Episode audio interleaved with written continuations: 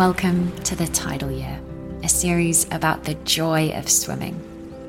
With the help of some special guests, we'll discover the human stories behind why we swim. Together, we'll share tales from the places that helped us fall in love with swimming.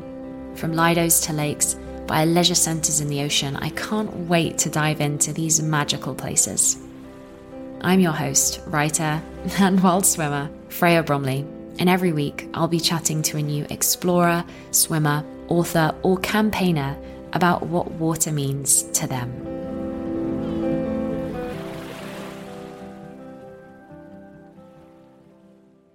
Before we dive into this episode, I'd like to thank today's sponsor, TRIHARD.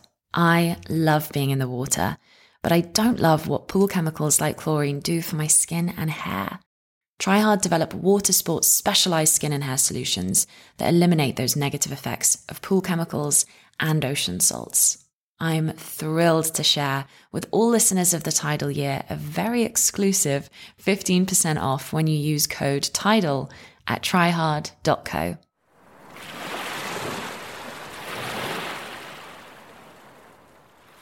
In this episode, I chat to musician Marika Hackman. As well as being an exceptionally talented lyricist, Marika writes and produces her own music. You might recognize songs from her album, Any Human Friend, which is atmospheric, dark, and sexy. The summer of 2019 it was released, I lived with it on repeat, and nothing makes me want to move like her track Come Undone. During lockdown, she released an album of covers, which is full of unexpected musical treasure from artists like Beyonce, Radiohead, Grimes, and more. She really has a way of surprising us, and you're never quite sure what she'll release next. Marika swims at London Fields Lido, and that's become part of her creative process. We spoke about that and all the things that we love about swimming that feeling of being hugged by liquid, how joyous it is to see people exercising self love, and the body positivity of getting a glimpse of body hair in the changing rooms. We also spoke about her very special musical performance from the bottom of an empty swimming pool. Enjoy! Hey, Marika, how's it going? Yeah, good. I was actually thinking this morning about the last time I spoke to you, which was we were chatting about any human friend and how much the world has changed since then. But what hasn't changed is that that is a really fantastic album. Thank you very much. Yeah. I mean, the world has just kind of gone aflame and been absolutely wild. But uh, yeah, you know, it feels like a very, very long time ago that I released that record. It is. It's just a different life now. It feels like. Yeah, it is. But you did you get to tour? Did you get to do much of that, or did it all get put on hold? Um, I did. I was actually really lucky. I um managed to basically do like my full run of touring, and my UK tour ended I think about a week before we went into the first lockdown. So I was playing in London and then kind of escaping and and hiding in the countryside for the next like 10 weeks. So yeah, no, it was I was really lucky that I was able to do that and then I got to just focus on I then made a covers record to kind of pass the time and be creative whilst not feeling inspired. And now I'm writing my next one, so just kind of keep the ball rolling. That's great that you were able to maybe kind of acknowledge that you weren't feeling as inspired, but you still wanted to do something creative and then kind of lent into the covers album. Because I think acknowledging this is hard, this isn't working, and not being, not letting the frustration of that take control must have been tricky. Were there a few other things you tried before you settled on doing some covers? Yeah, I mean, I was trying to write because I was like, oh my God, as a musician, you know, when do you get this much time spread out ahead of you where you're not going to be touring, you're not doing promo, you're not going to have to just do the kind of random other stuff. Like it's purely time that is perfect for writing. And, you know, like riding off the back of having just released a record and toured it, it was like, yes, okay, strike while the iron's hot. Here I go. And, um, yeah, couldn't think of anything that I, I wanted to say. And so then I started kind of allowing myself, I think, the uh, luxury of having time without having to fill it, which I haven't had in, uh, you know, my career, which I've been doing for 10, 11 years. So I haven't done that for a long time. And then I started reading all about how when your brain is under a certain level of stress or being challenged, but on quite like a kind of subtle level at all times, it inhibits creativity because it's your problem solving part of your brain and the uh, creative part of your brain are the same bit. So I kind of left it up to science to be like, oh, you know, I'm trying to fix the world's problems right now in my own brain and kind of work out, you know, how I can survive this on a very, you know, 15% level. And that means that I actually don't have enough energy now to be thinking about chord progressions and, and what I want to say, which I think is the hardest thing with all of this. What do I want to say? Like everything feels quite petty, but I also don't want to make a COVID album. Yeah, it's a tricky one. It's striking that balance. It's quite stifling, but you know, I'm I'm plowing through, and I'm, I'm kind of really getting there now with the next one. So we'll see kind of what the message will end up being. Who knows? Oh, I'm so excited to hear what you have to say. well, pressure. yeah, there's a lot of pressure, isn't it? Well, I think with all these things, it's pressure. But I'm really interested in what you said about the science there because I think we're so good at not being tuned in to what our body is saying and what our body is just automatically doing for us. Someone was telling me the other day that when you hear a very loud sound, your body is instantly under stress because you go under fight or flight and you panic. It's very stressful for your heart to hear an ambulance or just any of the loud noises that we hear in London. But our brain goes, I'm really used to this. I can handle it. It's fine. So living in cities, we're constantly ignoring the fact that our bodies are really under a lot of stress from what we're putting it through and this constant fight or flight. And it's the same with that kind of creativity and being in touch with what's happening and what we need as well. I think, yeah. especially in that pandemic situation, having space to tune out from the problem solving part of our brain to dream or to think up crazy new ideas or song lyrics is maybe not always easy. No, no, but it was it was good to um have the covers record element because it was kind of um I was able to ha- like stretch myself creatively. So that idea that um I was still able to be really creative and have creative ideas and rework things, but without pulling something out of thin air. And that's that's always the most intimidating part of any creative process is the infinite possibilities. You start with nothing and and then you make something that never existed before, which is the amazing thing about it. That's the magic about it. But it's the most difficult aspect because you're not starting with a ball of clay, you know, or a canvas or a, a problem that you need to solve. It's literally nothing. And you really have to kind of look inward or, you know, set yourself boundaries and challenges. But it's, it's, it's you kind of driving all of that. So yeah, if you don't have the energy to do that, I think tackling a cover is a really good way to, um, kind of express yourself and also like learn new skills. Like I like learning new things and breaking down someone else's song and re reimagining it is um, a very sort of therapeutic process. I like the idea of taking things apart and putting them back together, but with a kind of a slight creative flair or your own your own message within that. So yeah, thank God, thank God for covers.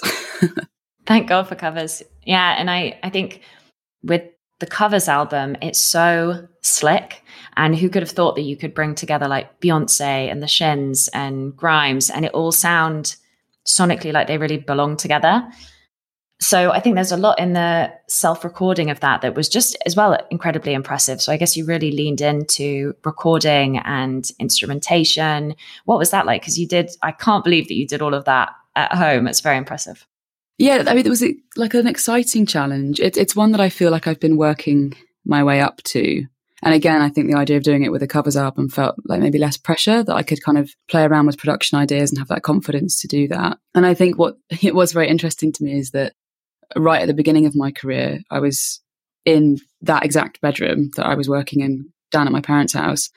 And um, I made a covers EP at home, self produced, that went up as a kind of like incentive for people to sign up to my mailing list.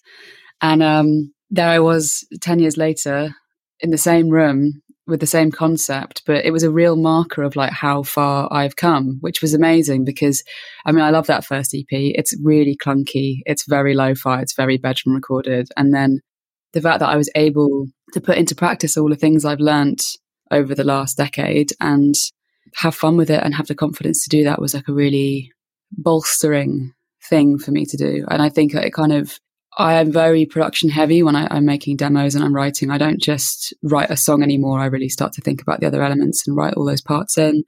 And it was just a further extension of that, really, and kind of learning more about like software and the kind of nerdier side of things. So, yeah, it was a really enjoyable process and I, I learned a lot. And it was also, yeah, a great kind of reflection, uh, I think, to look back at kind of what I've, what I've actually been doing. That's great to have time to reflect. I, I think most of us are so bad at that. There's always, we have a goal, we're running towards it. And then when we get there, a new goal appears and it's something else to be pushing towards. So actually taking the time to look at that first EP and think how far you've come must have been really nice. Yeah, it was. It's it's good. It's, it's, it's good to remind yourself those things. So what you were saying about living in a city and and the noises and that we have this like response in our bodies all of the time that we're not acknowledging with our brain. And I think you know the music industry is a kind of it's similar to that. I think you know you're kind of like blasting through and there's reactions and responses and disappointments or elation and adrenaline and, and all these things, but you're so in your head about it all. that It's nice to just have that moment to just yeah reflect and be like actually i'm doing all right and i've, I've learned a lot and it's been a it's been a wild ride and i'll just keep on going with it i guess you know? And i guess usually so much of that feeling like i'm doing all right i'm doing great must come from the elation and adrenaline of performing live and seeing people enjoying your music and that validation coming very externally. Whereas with this one a lot of that must have had to come more from you and reflecting. And i was wondering whether swimming has anything to do with that? And you taking time to be more mindful was it something that you really leaned into in lockdown? And is that a time that you're often reflecting in the water or is swimming just about swimming for you? Swimming is very meditative. It's very reflective and it's a real it's like it sounds so cheesy but it's like real me time. It's yeah. kind of you know but it's like i that's when i i kind of decompress. Unfortunately I would say when I needed it the most, which was probably during lockdown, I wasn't able to swim because everything was shut. And even the beaches and things like that, you weren't allowed to kind of be going and doing that. So that was, I found that really difficult because it really is a crutch for me. I mm-hmm. find that it's just such a good antidote to all of the noise. And when your brain sort of s- starts getting swept away, you know, and you start feeling like beyond the parameters of yourself, I think it's a really nice way to remind you of, you know, where your physical edges lie across your entire body. It's like some, the most reassuring feeling, I think, being submerged in water. And often when I've been struggling with anxiety or anything like that, any mental health problems, it's what I found to be the most therapeutic is to be submerged in water. It's like if I if I feel like before I started swimming, you know, if I was having a panic attack or I felt really anxious, like my initial response was to just go have a shower or go have a bath and just be in water. And then a few years ago, I just come out of a long term relationship and kind of moved house and everything had kind of, I hadn't been swimming for ages, but I've always loved swimming like so much. And I just started going really regularly. It was actually all around the time I was writing Any Human Friend. It was just part of my daily routine. And it was, I mean, I'd walk to the pool, which would take an hour swim and take an hour walking back. And even that whole process, you know, of like, mm. I'd be listening to demos, I'd be listening to like music on the way there or podcasts and things, have this swim that was completely just about me and being in the water, no screens or anything like that, no noise, just that like splashing sound and the counting and the breathing. And then I'd walk back home and I'd listen to the demos that I was going to be working on that day. And it was like a really lovely routine which I've fallen out of a little bit at the moment because I got a bike. so now I'm cycling there, which is saving a lot of time. But yeah, it's just that kind of, I think it's the breathing and the counting and the feeling, the physical feeling of just being hugged, you know, by liquid is, is very nice. I guess it's like being in the womb, I suppose. Hugs by liquid. Definitely. I think you feel so support, feeling physically supported does make you feel more emotionally supported as well and feeling carried and safe. The water has a huge amount of safety in it. I think probably because it takes you back to childhood so much as well. Yeah. And I have like such great memories of, you know, being a kid and, and swimming was definitely like holiday and like my family are Finnish, so we would go out to Finland like every summer for like three weeks and it's it's right on the coast. And there's something about the sea up there as well that's like very different. It's it's not that Mediterranean like salty kind of warm, sticky, makes your hair look great kind of vibe, you know, that kind of hot, sexy summer. It's like a cooler, kind of cleaner, darker water. It's it's got less salt in. I think I think it's because if when it freezes every winter, the ice pushes the salt crystals out, so it's actually got a way lower salt content. So it does really feel like very refreshing. Yeah, and it's this kind of like dark green color. And we I would just spend like me and my brother and my cousins like all day just swimming in the sea or like somehow involved with the water, like or like rowing or fishing. You know, the kind of the interactions that you have with that, and it was very, very kind of it's that it's that cleansing thing. It it, it really makes you feel very grounded, which is funny because it obviously makes you weightless when you're in it and you kind of float around. But it's just it really connects you, I think, to the fact that you're a physical man, like a physical being, which is yeah, like I said earlier, it's a very reassuring feeling, I think, rather than getting swept away by all of the brain stuff. Yeah, I love hearing you describe the sea in Finland as well, because I completely know what you mean that water does feel very different in different places.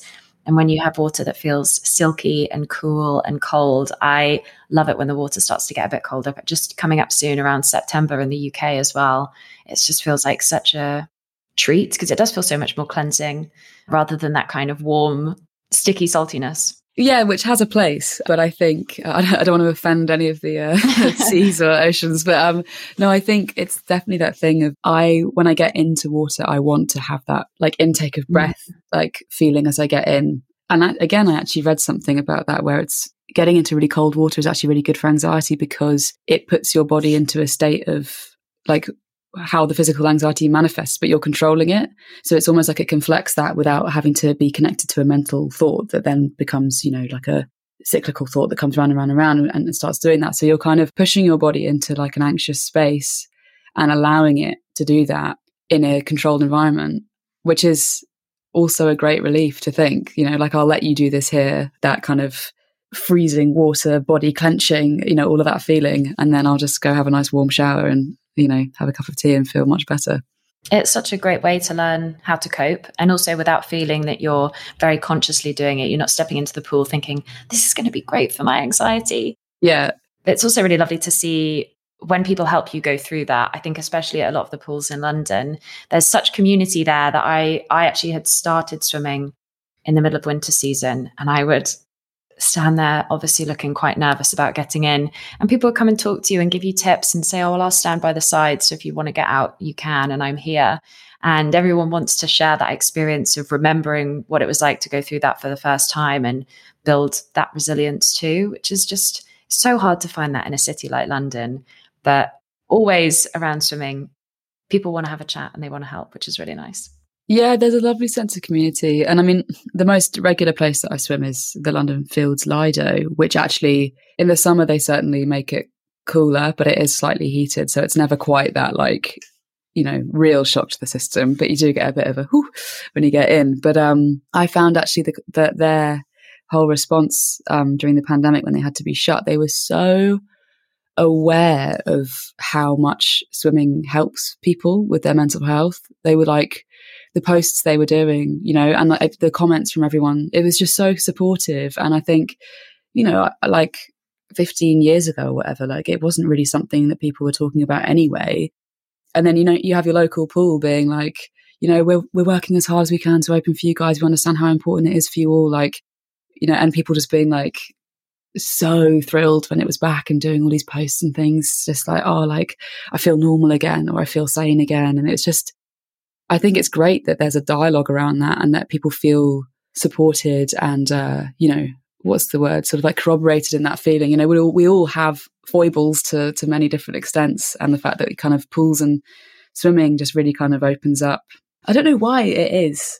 I don't know. Maybe it's, it's that by being, um, maybe in a kind of vulnerable state altogether. If you think about it, we're all there kind of stripped down to like basically being naked, doing something that maybe feels a little uncomfortable or, you know, it feels, I mean, I felt really nervous the first time I went to the Lido. I don't know why. it's, there's something vulnerable about it. So maybe that's why people feel kind of much more likely to kind of talk about things that are perhaps more difficult in other other settings. Yeah, you've stripped yourself away a lot at the point that you're at the pool edge because You've not got your clothes, which I think so much of us form our identity around, of this shield, of this statement of this is who I am, and you can tell by what I'm wearing and how I'm presenting myself. That's gone. You've also, like you say, you're not wearing as many clothes. And you've also maybe sometimes got goggles on or a swimming hat. So there's no room for ego. People are there to just be themselves a little bit more. And I also think you often find people at their most res- reflective state at that point. I certainly find that in places like the the ladies' pond in Hampstead Heath. Yeah. People are all there for for a reason to spend time with themselves and spend time with something. And that can be quite quite precious. I think often you're watching people or doing a bit of people watching and all that can feel like quite a communion in some ways.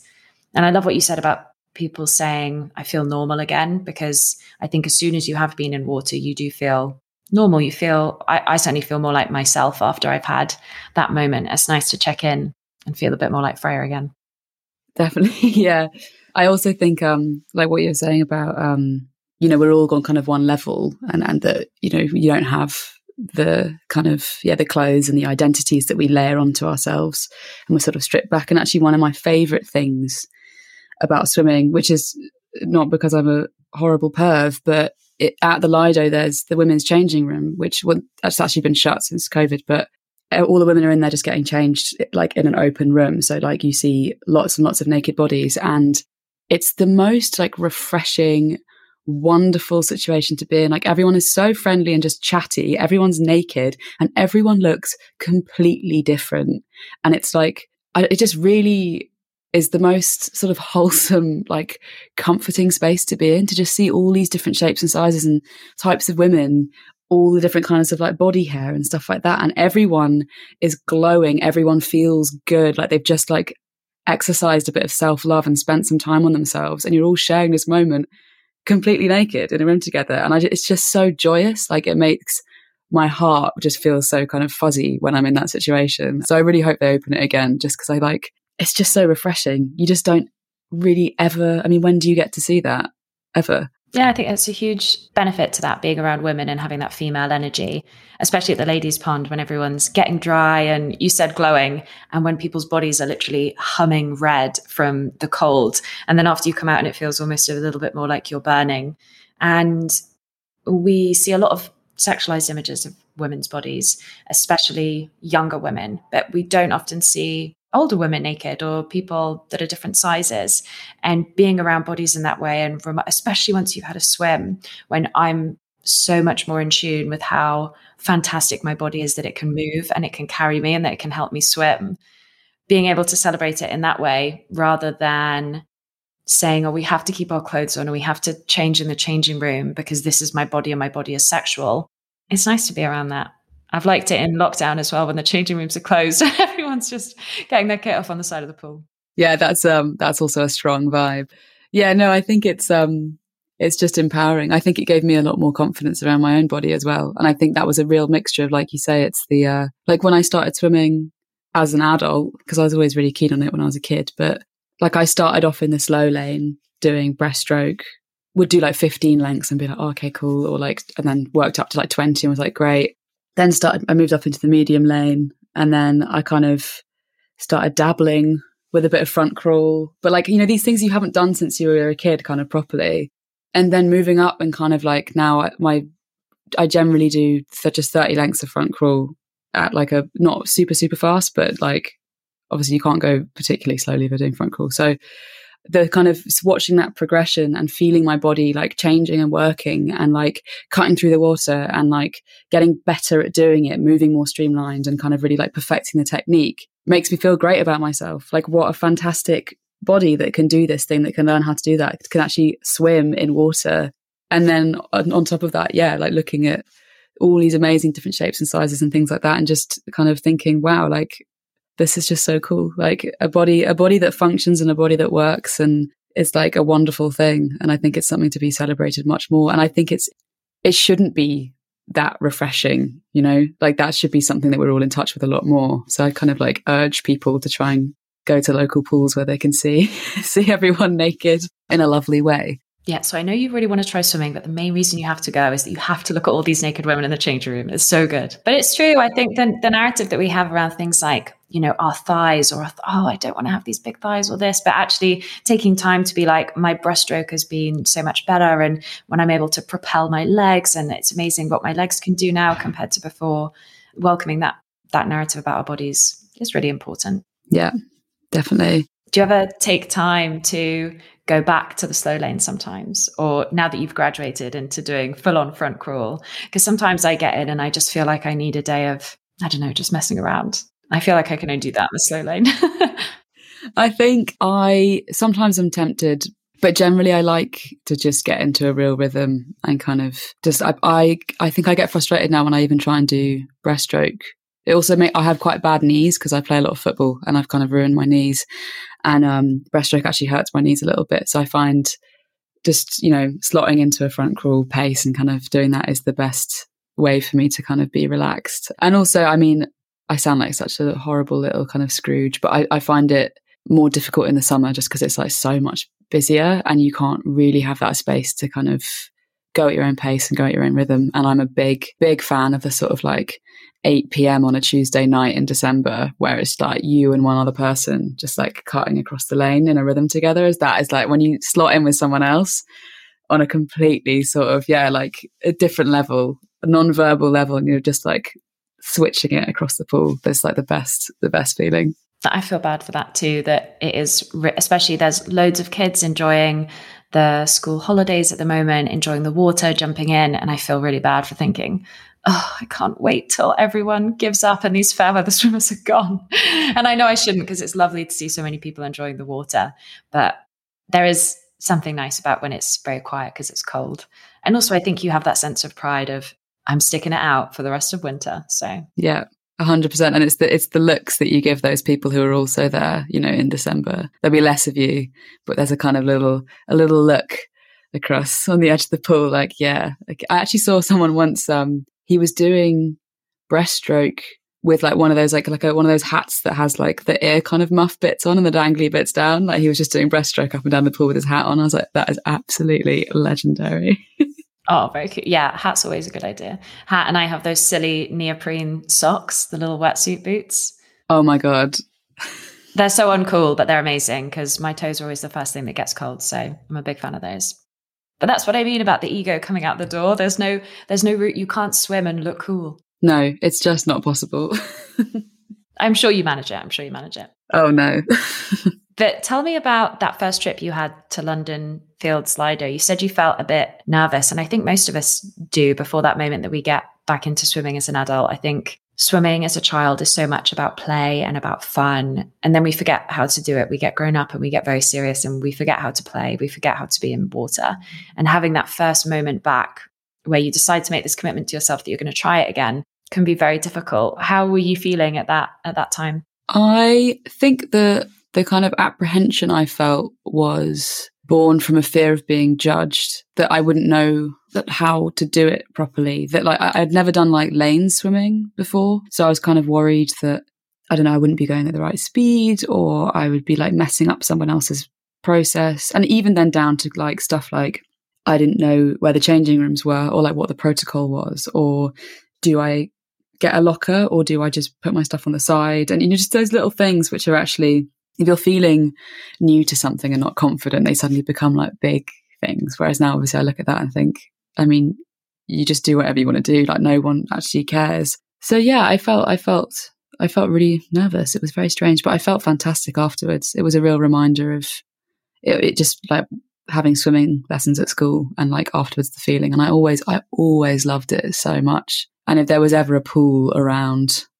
like on a holiday or whatever, I would just be in it for the entire thing. So yeah, it kind of just reconnected, thank God. And then it kind of just became a very, very regular thing. And I, I don't feel nervous about it anymore. Although I do, like, I find going in, if the pacing's all a bit off and you're it's busy and you're having to move between lanes, if I go in the very fast lane, even if everyone's actually going quite like slowly in terms of just because it's really busy, I get so panicked about the idea of someone being like stuck behind me that it just becomes incredibly stressful. And it's like, I'm just exhausting myself trying to like race through the water, getting really, really stressed and like panting on each end. And it's like, this isn't, this isn't why I do this. Like, rem- remind yourself, like people can, people can overtake. It's not your problem. Like, just get on with it.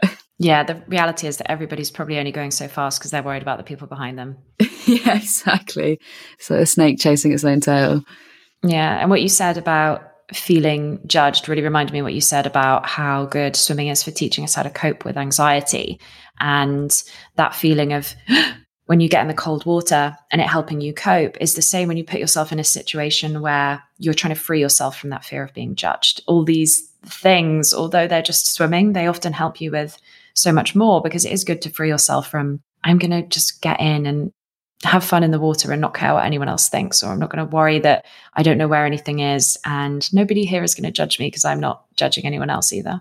Yeah. And I think just, yeah, because it sounds silly and trivial, but when you do those things and you do them for the first time, then the first time is done. And, and that's something that's like, obviously in my life, my whole career is basically putting myself in a position where I'm being judged and I'm, I'm having a moment of quiet introspection and, and, and, you know, being creative, meditative in my own way. And then that gets put into the world and I'm judged or I play shows and I'm judged. So I think I have a kind of a mixture of like a kind of heightened sense of that, but also a real like break down that barrier attitude as well. So I, I, put myself in these situations to test myself, to push myself, to show myself that I can do it. But it's interesting because, you know, at that point, that felt really nerve wracking. But also in the water, the swimming is a kind of quiet meditative space for me to reflect in a position where people might be looking at me or acknowledging my presence. And I think it's everywhere. And I think for me, it's a nice lesson that it's like, yes, even though on, you know, on the nose of it, my job is very much like that. I think everyone has those feelings all the time. I think it's just part of the human condition, especially in this day and age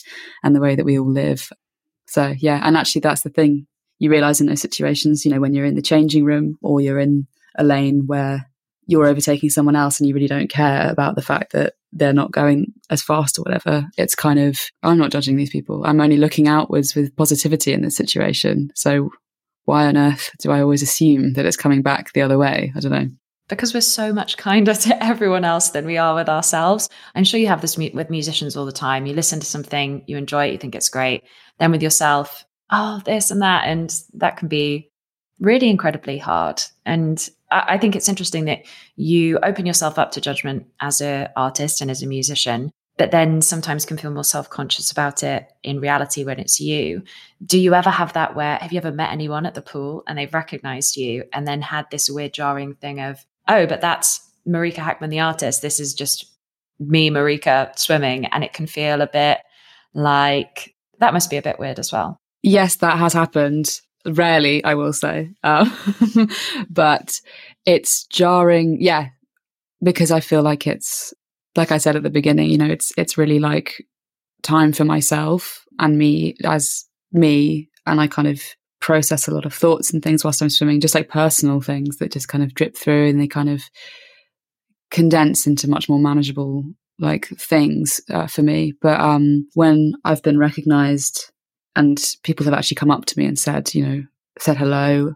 Also, sometimes these people are there like often, so I'll see them you know, again and again and again. And it's nice because it, you end up having a bit of a chat and it's like, oh, hey, you know, how's it going? And, but it's also this thing of like, God, I'm standing here in my swimming costume. Like, I've probably got, you know, like pubes or whatever, like hanging out. You know, it's not exactly like the state I necessarily find that I want to like present my artist persona as, you know, gallivanting around in a swimming costume, looking a bit awkward, kind of standing, or like with, you know, stuff, stuff like having like wet hair and kind of everything bedraggled. And so that does feel like it slightly breaks, you know, it's like, oh, don't, not now, don't do this now. Like I just, because this is just, me. I'm just a, a, funny little human in my funny little swimming costume splashing around. Like that's it. But then at the same time, you know, it's it's. I mean, it's always lovely when someone you know comes up and says something nice. So that, there's a, a nice aspect to it. But um, I certainly feel very exposed when that happens. Yeah, and you mentioned the word persona, and I'm not a musical artist, but we all have a persona to some extent. We have this version that we're presenting, this best version, and then we have the stripped down version too. So it must be yeah, that word jarring or exposing to be recognized in a state that is not always the one that you want to put forward.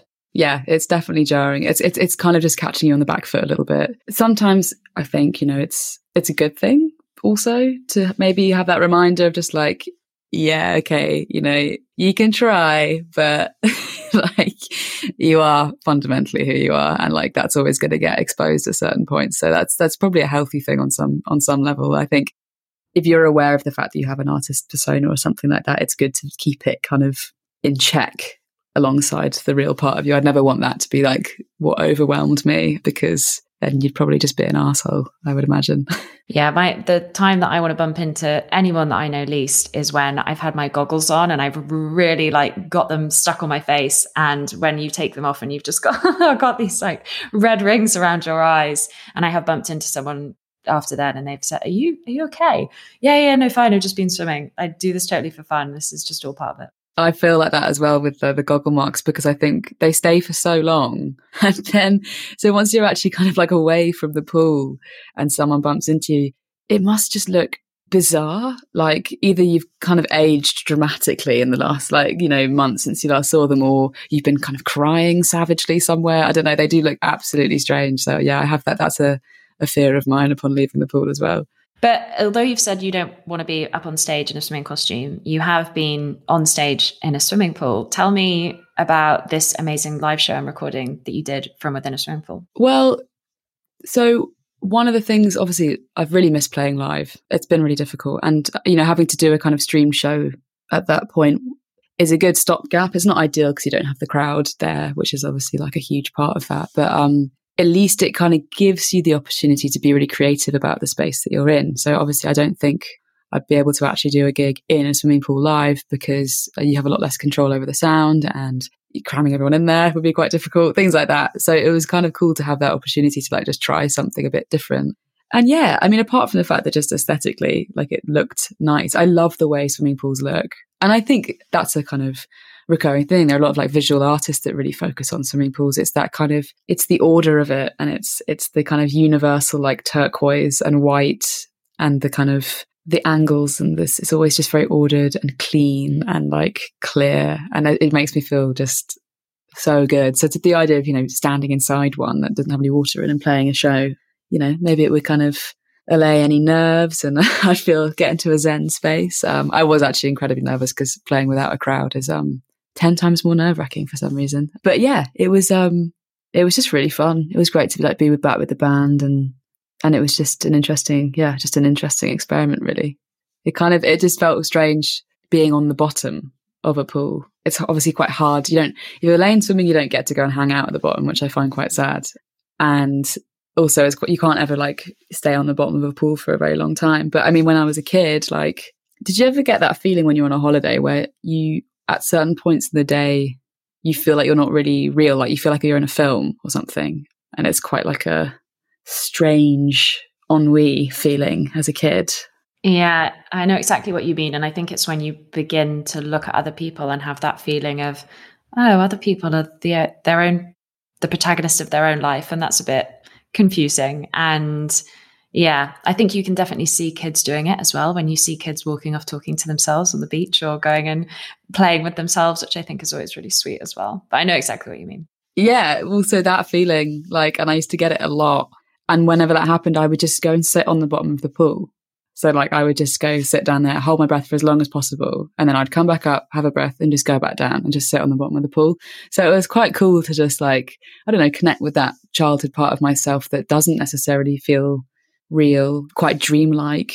You know, then being in a situation where I'm standing on the bottom of the pool and I'm doing a kind of like lived streamed show through people's screens, which like isn't real. I'm also doing something that I was probably dreaming about when I was sitting on the bottom of the pool as a kid, kind of connecting those two things together, which was um, not like a, I hadn't thought of that before we decided to do that. But um, when I was there, it's like that strange kind of like, oh yeah, I used to hang out. I used to hang out down here quite a lot. So you wanted to escape that feeling. You wanted to ground yourself. Yes. Yeah, I I hated that feeling. And I used to get it a lot. I mean a lot on holidays. I still do get it if I do go on a holiday, which is fairly rare, but um I get it on like in the summer. I used to have it as a kid like a lot in the summer. Like I think it was just yeah, you feel like you're in a a film and, and you don't really feel like you're fully kind of present, which is just such a bizarre feeling and yeah, I don't know why, but yeah, but I mean, same reason any kind of with any of anxiety that I struggle with, being in a pool was a very helpful way of dealing with that and fun. I mean, pools are just really fun. There's a lot of things you can do. Holding my breath was always a really a great the holding your breath challenge. Uh, just throwing anything in a pool. I, I, used to just get give my dad objects and be like, "Throw this in, I'll go get it." yeah, yeah. It's like it's like the only time it's acceptable to play fetch with your child is when there's a pool. yeah, that's so true, isn't it? Yeah, I was watching some kids yesterday and stroking across the water, quietly thinking, "Oh, I can't wait for the school holidays to be over." No, it was very, it was very sweet, really. And they were jumping and trying to run as much as they could before they fell in the water. So doing these kind of r- running in the air, and it was very fun to see that. And I thought, I really want to try that, but I would be so judged. You can't, you can't as an adult. Maybe if you get your own pool, then you can do stuff like that as well. Uh, yeah, that would be. I mean, that would be the dream. But it's a shame, isn't it, that we um we squash the play aspect of our psyche as we get older. I think I'm really lucky that with being a musician, I, I get to flex that, but it's still within a kind of, it's not like goofy play. And I think I, I I'm a very playful person. Like I like, I think my whole family is like we love playing games and being silly, and like I I kind of really held on to all that stuff when I was a kid. Like I feel like when I was in my early teens, you know, lots of my friends were all kind of like getting into relationships and like smoking and like being cool, inverted, you know, commas. And then I was like, guys, I really want to just play 40 40. Can we like go and like, like, I want to, yeah, just be like kind of goofy and be a kid and be a kid for as long as possible. And I really have that so present in me now. And I, it always makes me sad that adults don't feel like they can play. Cause like, yeah, that running across the water game is so much fun. I remember doing that. But, I, yeah, if I try try to do that at the Lido, I think I'd get the whistle blown and probably been kicked out. So And what you said about being goofy as well, that's so true. And often part of being in a romantic relationship with somebody is having that trial and error of being goofy and seeing if you can be vulnerable and be silly and play fight and wrestle and make jokes and do silly faces.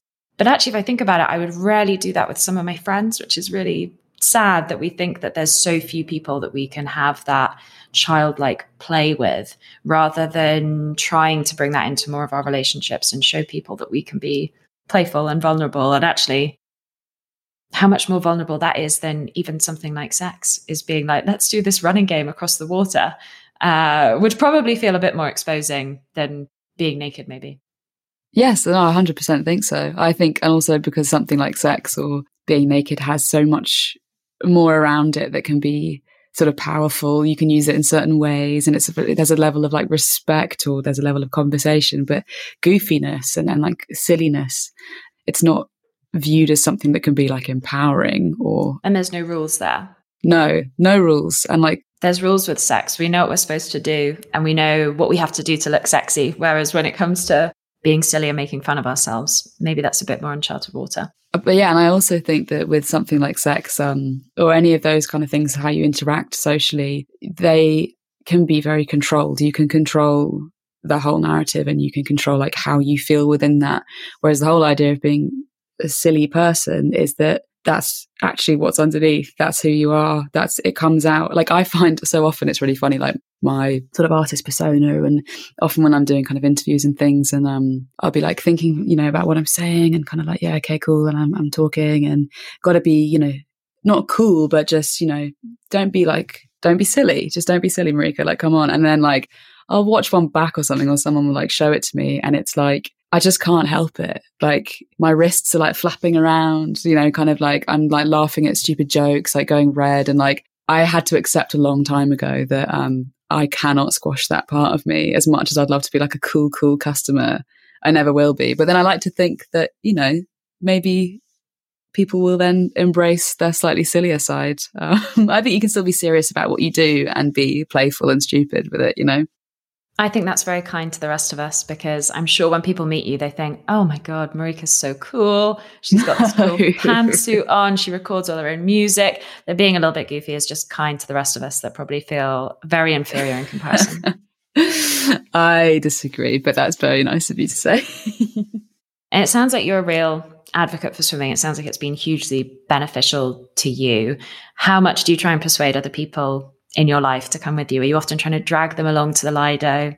I don't drag them along with me because I actually, I mean, I have been for swims with people before, and like it's a nice, it's nice afterwards because you can go get a coffee and things like that. But like, actually, when I'm swimming, I really just don't want to have other people that I know. It's not even like it just makes me swim differently because I feel more observed and I feel more kind of like pressure that I'm putting on myself to kind of like be good at what I'm doing, or like I'll always end up doing less lengths because I'll just be like, oh, I'll just get out now, whatever. So I don't actually like having people with me, which is such a kind of such a grinch. And then, but I do, I do try and make people go swimming a lot. So when I'm talking to friends who, um, everyone seems to be anxious, everyone has has their issues, and if someone's telling me they're feeling anxious, like the first thing I'll say is just like, have you tried swimming? Just have a go, like book in and just try it because I'm sure, like you know, if, if it doesn't work, you've wasted an hour of your life. but also how are you not probably going to enjoy it anyway? So yeah, I have that conversation with a lot of people. And I think I've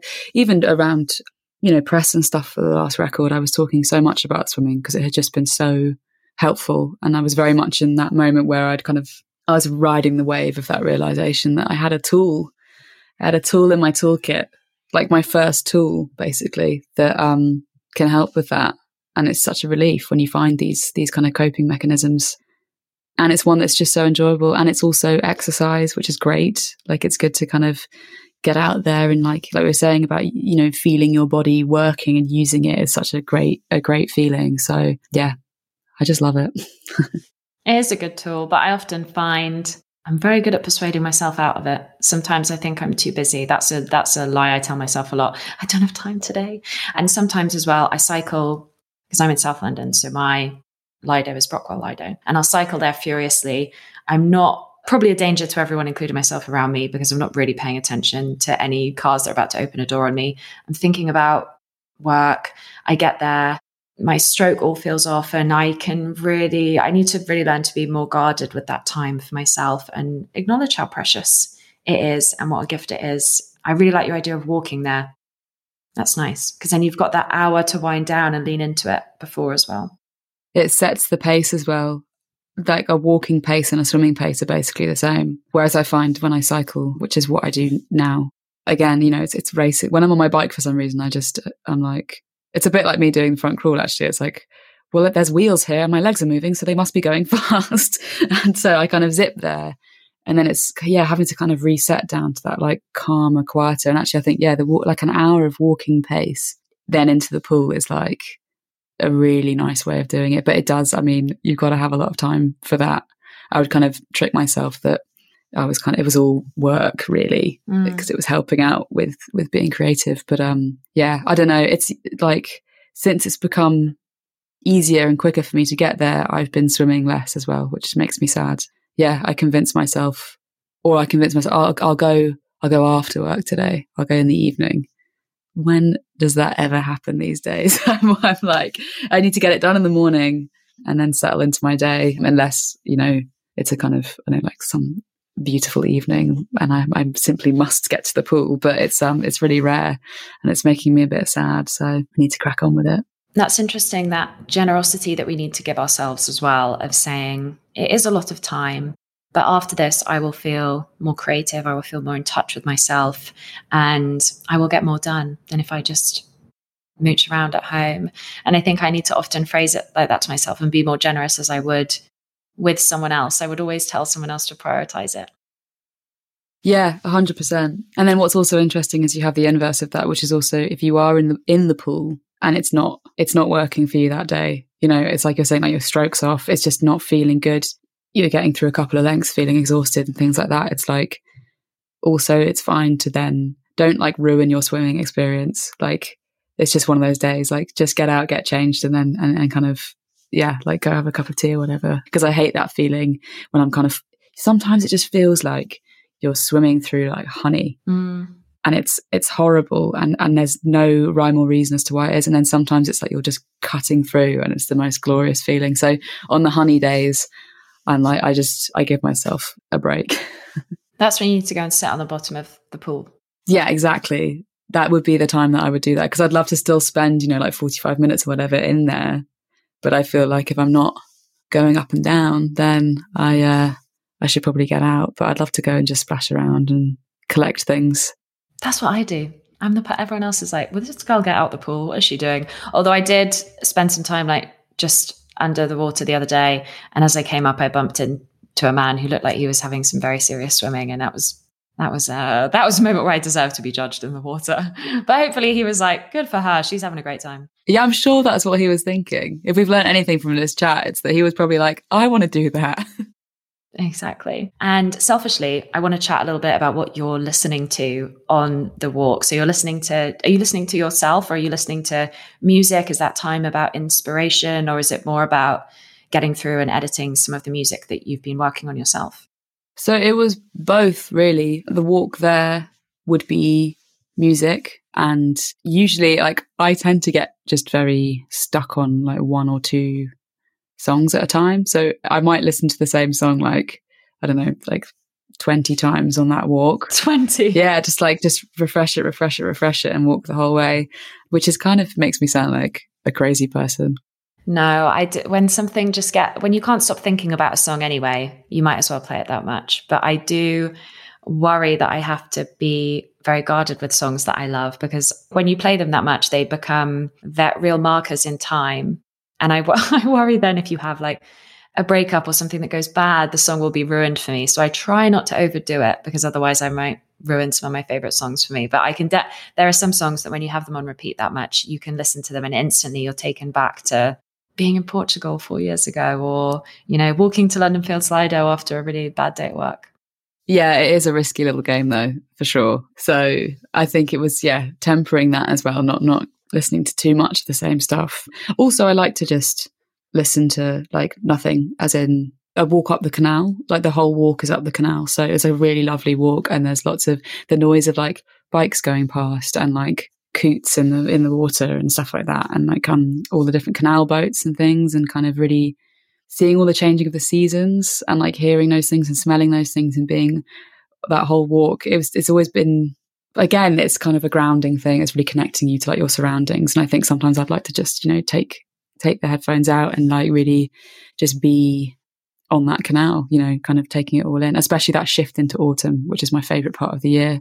The different smells along the canal like all the houseboats with the fires and things and this the kind of it was just suddenly like oh it's a completely different scene. And then it'd be ice on the canal and it would be snowing and it would be and I was going to go for a swim which was like the nicest feeling. But then on the way home after I'd had my swim that's when I would be listening to myself. So at whatever stage of a record being made it would either be really rough early demos that I was working on and I'd be just playing them over and over again, working out like melodies and things as I was walking, because it all just sits in there. You know, if you keep feeding it and going round and round, it seems kind of crazy, but at some point something's just going to click. So I would just have that on. And then as it goes further through, it'd be thinking about instrumentation or later on listening to mixes, listening to masters, you know. So every step of the way, there's actually a lot of listening that you have to do. And I find the walking and the listening to be very it's a very relaxing way of doing it. I don't like sitting and listening. It feels um, strange to me. It, it, doesn't. It feels counterproductive. Like I could be doing something else whilst I'm listening to something. So walking, like a, a sense of momentum and movement, is um, again in the same way that swimming. It's it's like it kind of calms calms the brain, like stepping, whether it's stepping or doing stroke or whatever like that. It's um very uh, grounding. Anything that involves counting and moving is, is is good. I think it's also a bit too confronting sitting at home listening to yourself. I've had that now doing this podcast is that I have to listen back and make notes. So people probably would bump into us. You, you're listening to yourself in your album. I'm sat. What are you listening to, Freya? Just listening to my own voice. But it does. I find that swimming does help me be a little bit more present. And you do have to be present when you are being patient with recording things and going through that whole process. And someone that records all your own music, you must have to be incredibly patient with that process of firstly taking breaks, doing everything at home, waiting for you know people to stop walking around or for a plane to go over but then also that whole process of listening back over and over again. Is that something that you've had to really practice doing so much of your own recording? Um i think yes you have to be patient. I mean i think there's a level of like immediacy in in the writing aspect which doesn't require so much patience. A lot of the patience is just waiting for those moments to happen which sounds so passive but it's a huge part of it is like allowing for that space. Whereas there in the studio and like, you know, especially like earlier on, like working with producers and things where it's like another take, another take, another take. And you start to kind of, it's actually like it starts to physically hurt, like having to do the same thing over and over again. And then you start to kind of like be messing it up a bit more and you kind of get like tighter and tighter and tighter and tighter. And I find that situation makes me feel really stressed and like wound up, like having to do things over and over and over and over again. So, um, yeah, I think, um, it's definitely like a practice that you have to kind of just, and like to just remind yourself to just like loosen up and just, it's just part of the process, you know? Part of the process for sure. And you mentioned that you've got new music that you're writing, which is really exciting. So hopefully you're going to be as we slip into autumn and you're noticing the leaves change and the smells of the river and how cold it is when you're at the Lido, that'll also be exciting that you'll be going through this creative process and listening to demos. And then hopefully they'll be out in the world with all of us soon as well. Yeah, that's the plan. Um, I'm ho- I hope that happens. Yeah, I think I'm really looking forward to um, that shift this year. I feel like I've got a lot of work done, but I need a different change. I need like I need a, I need a, shift in the air to kind of really like propel me to that. It's that September sort of um, that September like school feeling. So yeah, I'm just to kind of keep on keep on going and keep on swimming and keep on writing and and yeah, hopefully next year there'll be an album out. Oh, I really, I'm looking forward to it so much. And I'm also so inspired that swimming is going to help you get there. That's great. And part of the incentive for me to keep swimming as well is just hearing how much it helps other people and all reminding ourselves that we just, when it gets tough, just get back in the pool. Yeah, 100%. Oh, ah, well, thank you so much for chatting to me today. No, my pleasure. Thanks very much for having me. It's been great. I could have talked to Marika for hours I've been a fan of her music for a long time, so hearing how swimming has helped her in her creative process was really interesting to me. I hope you thought so too. One of the things I've noticed about these podcast episodes is how tricky I find those first few questions when I hit record. It's easy to open with something like, How are you? or polite small talk about lockdown and swimming, whereas getting into the heart of the conversation takes a bit more time and trust. But with this interview, I actually found that Marika was the real pro and guided me as much as I did her, which I really appreciate. You can find Marika in all of the usual places on social media. And when you finish this podcast episode, you can dive into her music. Both the albums that we spoke about, Any Human Friend and Covers, are available wherever you listen to music. Thanks again to this episode's sponsor, TRIHARD. Say goodbye to chlorine and shop their skin and hair products at 15% off with the code TIDAL. See you next week.